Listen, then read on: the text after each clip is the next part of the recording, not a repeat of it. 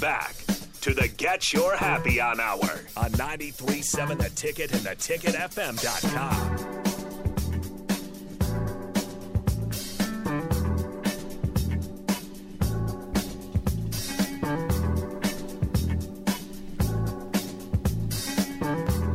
Hey, we back, man.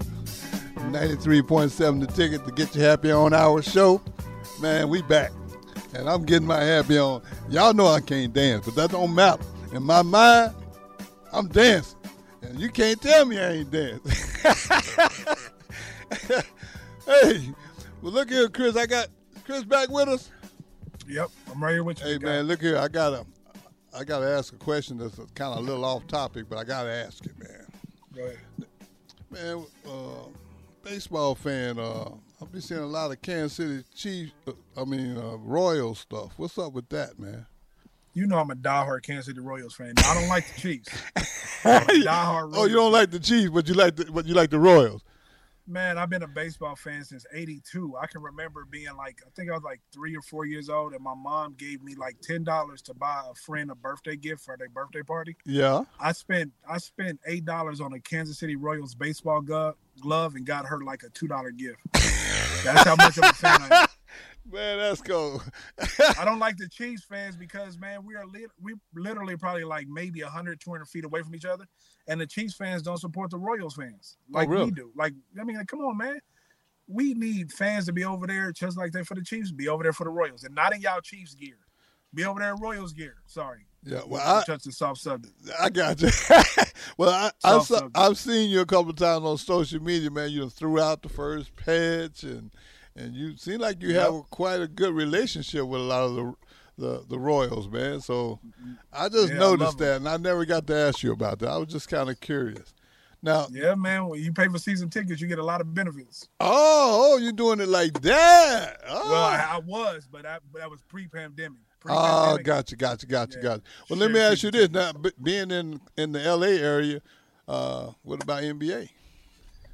Well, I always been a Laker fan. That was one of the easiest moves for me to make when I moved to LA. Was oh, I was always a Laker fan. So, I mean, I moved to LA sight unseen. But when you an you know this, when you're an athlete, you move where where they tell you to go. Right. So right. luckily, it just happened to be LA, and I love the Lakers. I don't. Uh, a little sad right now.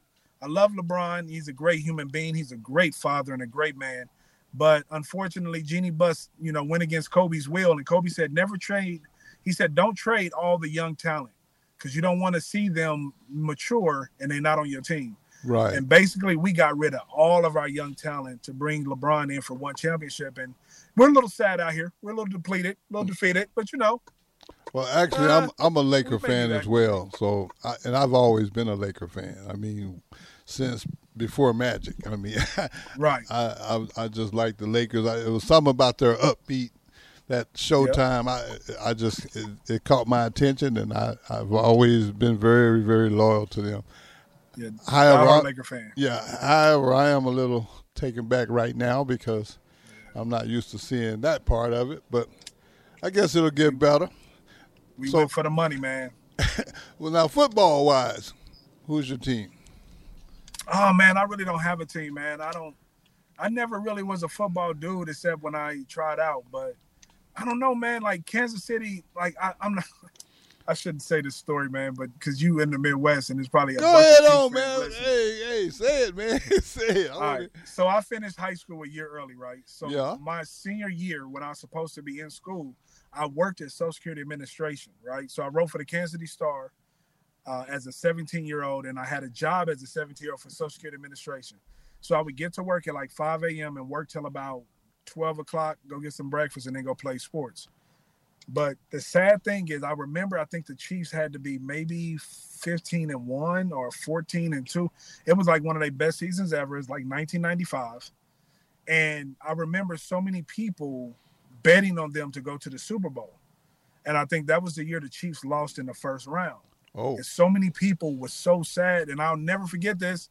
It's one of the reasons why I think Chiefs fans need to calm down. But I get to work, right? yeah. dude, they sent a grief counselor around to every office. I'm not lying. This, I'm not making this up. At work?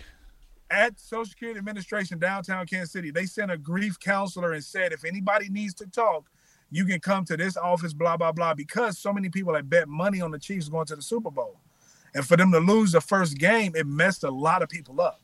So when I seen that a team had that much effect, because the grief counselor around, I was like, nah, I'm good. Oh I'm man, good. I'm, that is a real story. Look up this story. I'm telling you, they lost in the first round. grief They counselor. were set to go to the Super Bowl. They sent grief counselors around. I said, nah, I'm good. I mean, it's not funny because I understand everybody. nah, it's funny. The Chiefs suck. Sorry. That's funny. That's funny. Hey, I gotta I gotta take a second here and say big shout out to Rebecca Keys, man. I appreciate you coming and showing love at the event. That was real real big. Uh, you didn't have to do that. I think she drove over an hour to get there each way. I mean, an hour over, an hour back. I mean, I, I appreciate that. I see Scott's tuned in too. Hey, Scott. You know I'm gonna come see you the first chance I get, man. I appreciate you listening to the show as well, and we're gonna try to keep this thing going, man. So I had to give shout out to those two right there, right quick, just to let them know that I appreciate, because I take nothing for granted. You know, I think it's important to acknowledge people, especially when people go out of their way to try to make things better by just being nice. You know, that's kind of a lost art now. It's kind of like fits in that box with uh, common sense not being common. But that's just my opinion. Back to you, Chris. Man, what's next for Chris, though? Uh, well, right now, you know, still helping people write their books. Uh, Okay. we're in first quarter, so I normally only write about. I, don't, I normally only carry about three clients a quarter. Okay. uh, because in the middle of me fine tuning my science and laboratory work and research, I spend time writing books for others as I'm writing because it helps me keep my brain sharp. hmm So probably gonna get a couple of more books out this first quarter and second quarter, and we're in the waiting for the lecture tour. We're in the last stage of funding uh, to take it to proof of concept. A lot of people don't understand all that you have to go through to get a science approved. So you have to go through so many different things to prove the concept, prove this. And so we're in the last stage of funding for the last step, and that is a, a, a nationwide lecture tour called An Evening with Christopher Johnson in the Classroom of Love. It's going to be something this world's never seen. And uh, we're just in, we're just right there. We're close, man. We're right there, man. We're right there. So hopefully this year or next year we'll be going to um, our last stage uh, with proof of concept and doing the lecture tour. How long? That's have it, you, man. How long have you been working on that? I got the copyright in 20, 2014. I've been working on it for a decade. The first lecture I did was in 2010, and they came at me. I don't. A lot of people don't notice. My third book, "Hang Up the Phone: The Guide to Getting Over Your Ex in 30 Days." I was in the middle, like my first year going after my PhD, and I did something very different in psychology.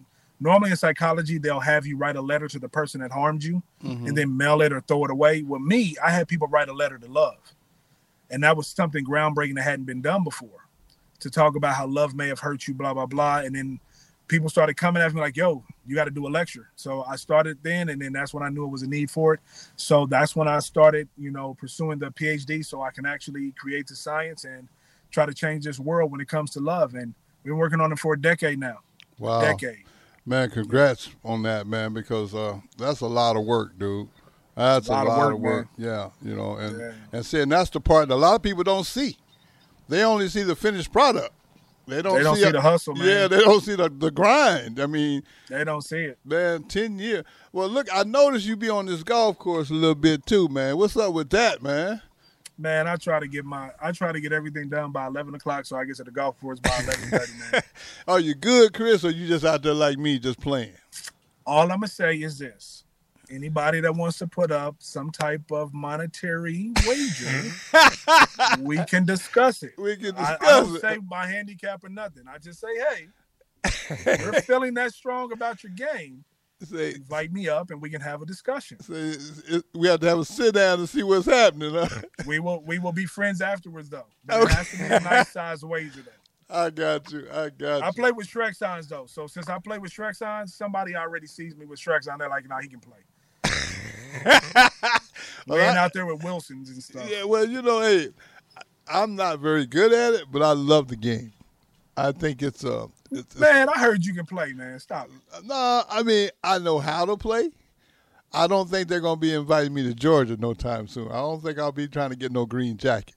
But what I will fine. say is this: the reasons why I play, I play in a lot of tournaments to like charitable tournaments where Right. you raise money for like like we go to Tulsa twice a year. We go down and we raise money for the Children's Hospital.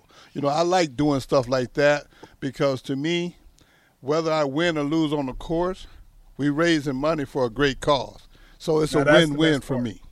Yeah, that's the best part. Yeah, and I, you know, so in that respect, but I love the game itself. It's kind of like for me, golf is like uh, if it's a such thing as pushing a pause button on life.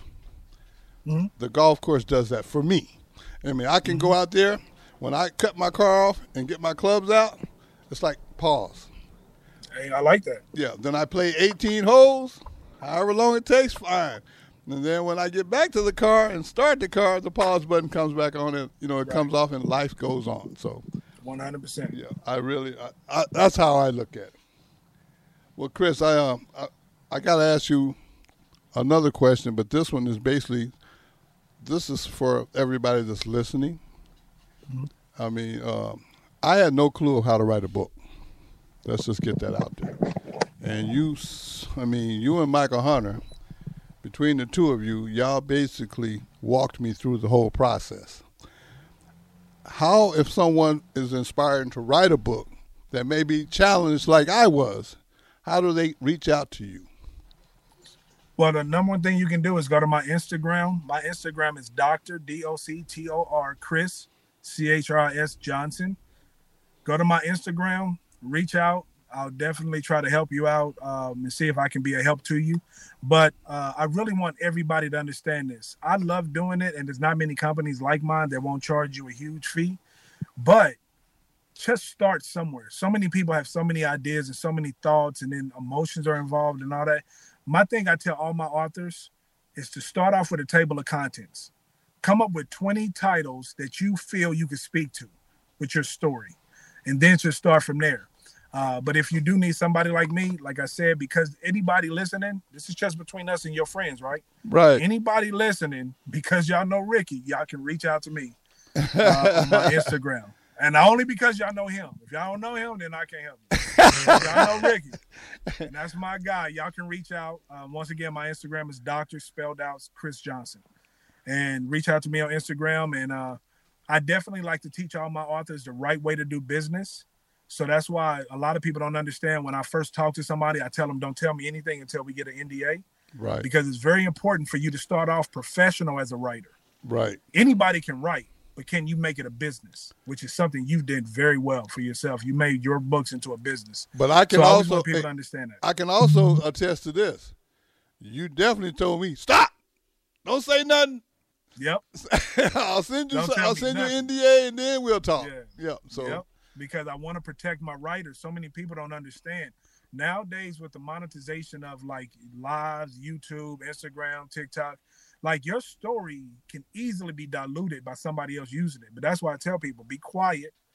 Wait till you find the right person that can help you. And anybody trying to help you write a book, any company, because there are companies all over this country that do it. yeah. But anybody trying to help you, if they don't offer you an NDA first, if they tell you, yo, yo, tell me your story, them the wrong people. You have to protect your story because you are the person that we're investing in. I can just help, I can help you put the the words on the page, but it's your story we're investing in, and we have to protect you from beginning to end. So that's why I try to teach people the right way to write books. You know, it's funny because know. I ever since uh, I've gotten these books out, I Mm-hmm. get a thousand calls. Hey, we saw your book on such and such. We we have a, a, a idea or we have a suggestion on how you can monetize. I mean, they got all these great ideas, and I just I ain't going for that, man. Especially if I I don't know I tried you. to be the buffer for you for a little bit, but Yeah, you got too big. No, you, got good, you big. good. They started following you everywhere. I tried to be the buffer, but you were everywhere about your book. So people were like, oh yeah, we gonna get him. The bad side too. Y'all gotta be careful, man. Hey, listen, this is 93.7 The Ticket. We about to take a, one more break, and then we'll be right back. Hang in there with me just a little bit longer, Chris. All right, man. Okay, y'all, we'll be right back.